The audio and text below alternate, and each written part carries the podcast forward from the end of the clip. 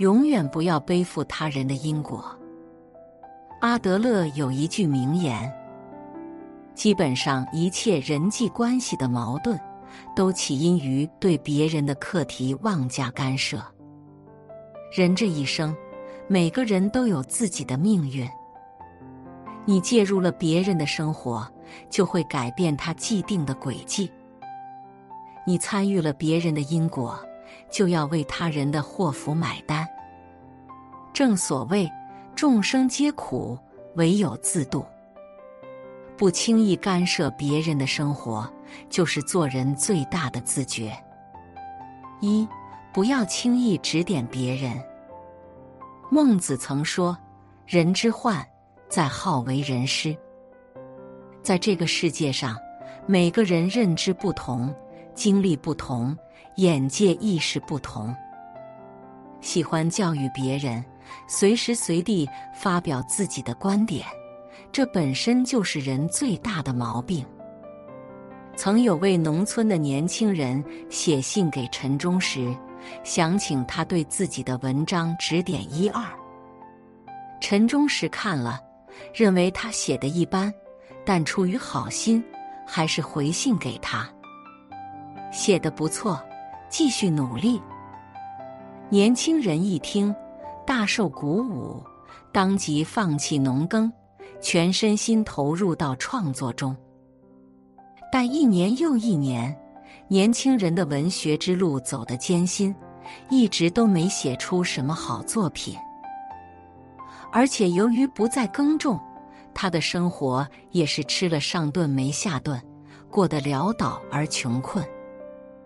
陈忠实后来听说了这件事，顿时后悔不已。他没想到自己随意的一次指点，竟毁掉了一个年轻人的一生。自此后，他每每想起此事，内心都很煎熬，再也不敢随口给别人提意见了。生活中，很多人都喜欢以过来人的身份自居。看到别人没按世俗的方式生活，就必须要指点一二；看到对方不会为人处事，就忍不住叫人道理。但如此不辞辛劳、语重心长，大家就会念你的好吗？未必。《红楼梦》中的薛宝钗就是这样一个履行好事的人。看到邢岫烟佩戴碧玉，他说：“富贵人家的小姐不可有富丽闲装。”看到林黛玉看杂书，又说：“既识了字，却不该看这些书而移了性情。”看到贾宝玉不愿学习，还说：“要收收心，学学仕途才是正道。”他的本意是想让大家都过得好。但事实却是，大观园的姐妹与他渐行渐远。宝玉更是不胜其烦，直言好好一个清白女儿，却学得沽名钓誉。心理学家武志红说：“世界上最无效的努力，就是对人掏心掏肺的讲道理。你讲的道理越多，别人越反感。”越不愿意和你沟通，喜欢说教，本质上是一种妄自尊大的表现。硬是把自己的观念塞给对方，也是出于对别人的控制欲。更何况，你的认知未必高于别人，你的经验也未必更加正确。不停的指导别人，只会把人推向你的对立面。让彼此之间越来越远。真正有修养的人，从不评判他人的为人，也不指导他人的行为。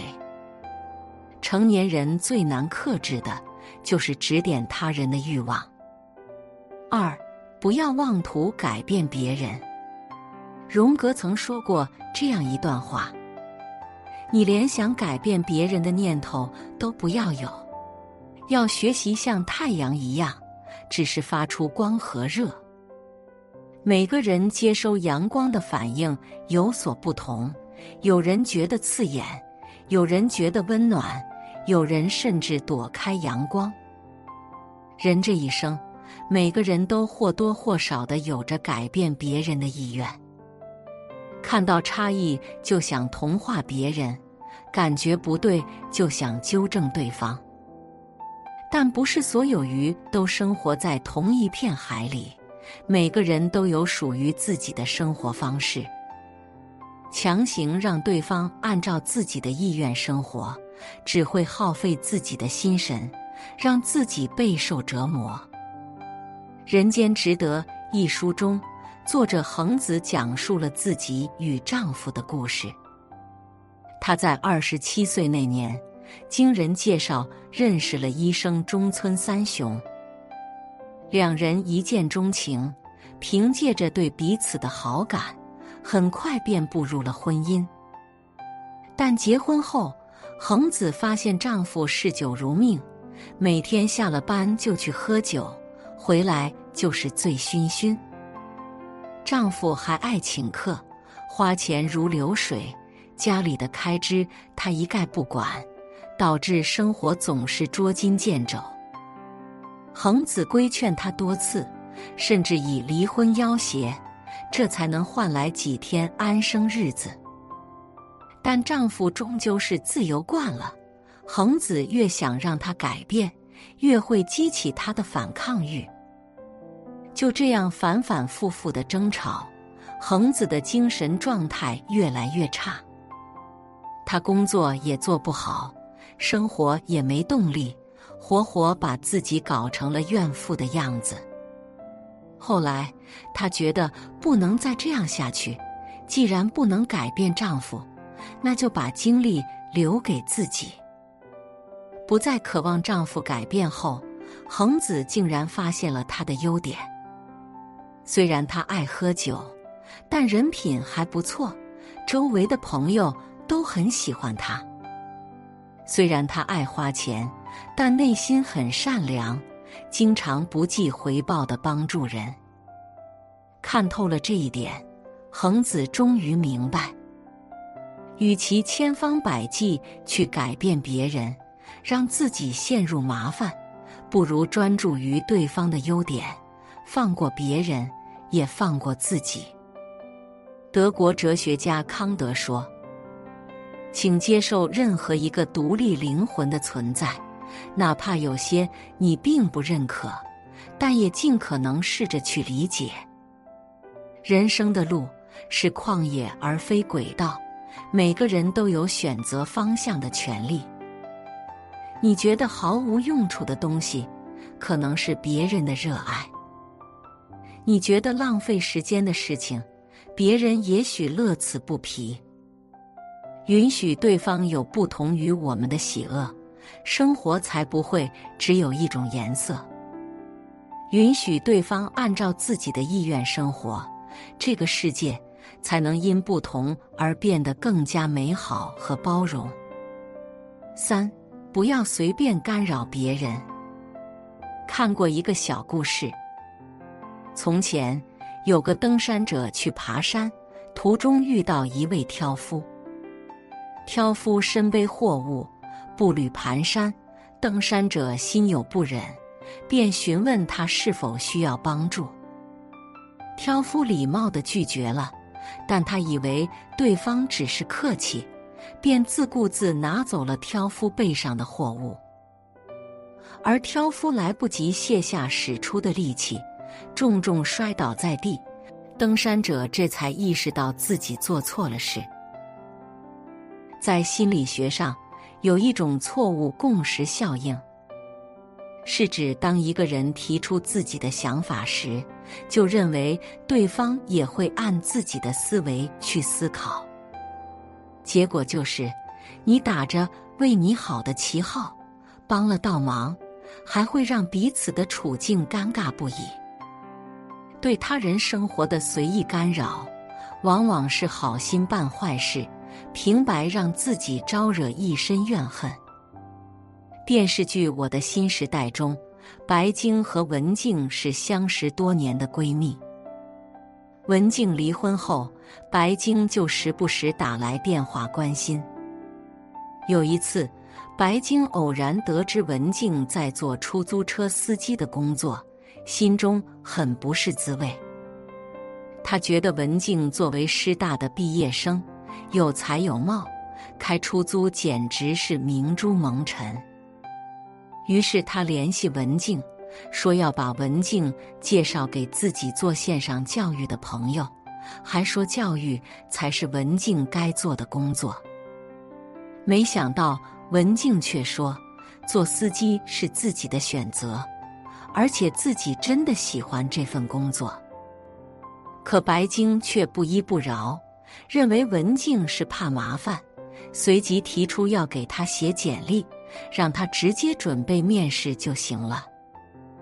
本就心烦意乱的文静，听到这话，终于忍无可忍。你能不能别这样？总以为自己说的才对，把你觉得正确的事强加给我。我完全不想换工作，你听懂了吗？最后，两人在争吵中不欢而散。多年的友情也因此破裂。偷影子的人终说：“你不能干涉别人的生活，就算是为了对方好。”一个人最大的牢笼就是我执太重，总是以自我为中心，不管他人意愿如何，强行去干扰对方的生活。可世上没有真正的感同身受。你的打扰也只会给别人带来困扰。真正智慧的人都深谙相处的分寸，允许自己做自己，允许别人做别人。收起你无处安放的责任心，不管闲事，人生就会减少许多烦恼。《灌园记》中讲：“个人自扫门前雪，莫管他家瓦上霜。”人生海海，每个人都有自己的苦海要渡。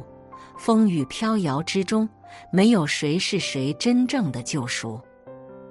活得通透的人，从不会无端的介入别人的生活，干预对方的因果，因为他们明白，这世上从来没有被叫醒的人。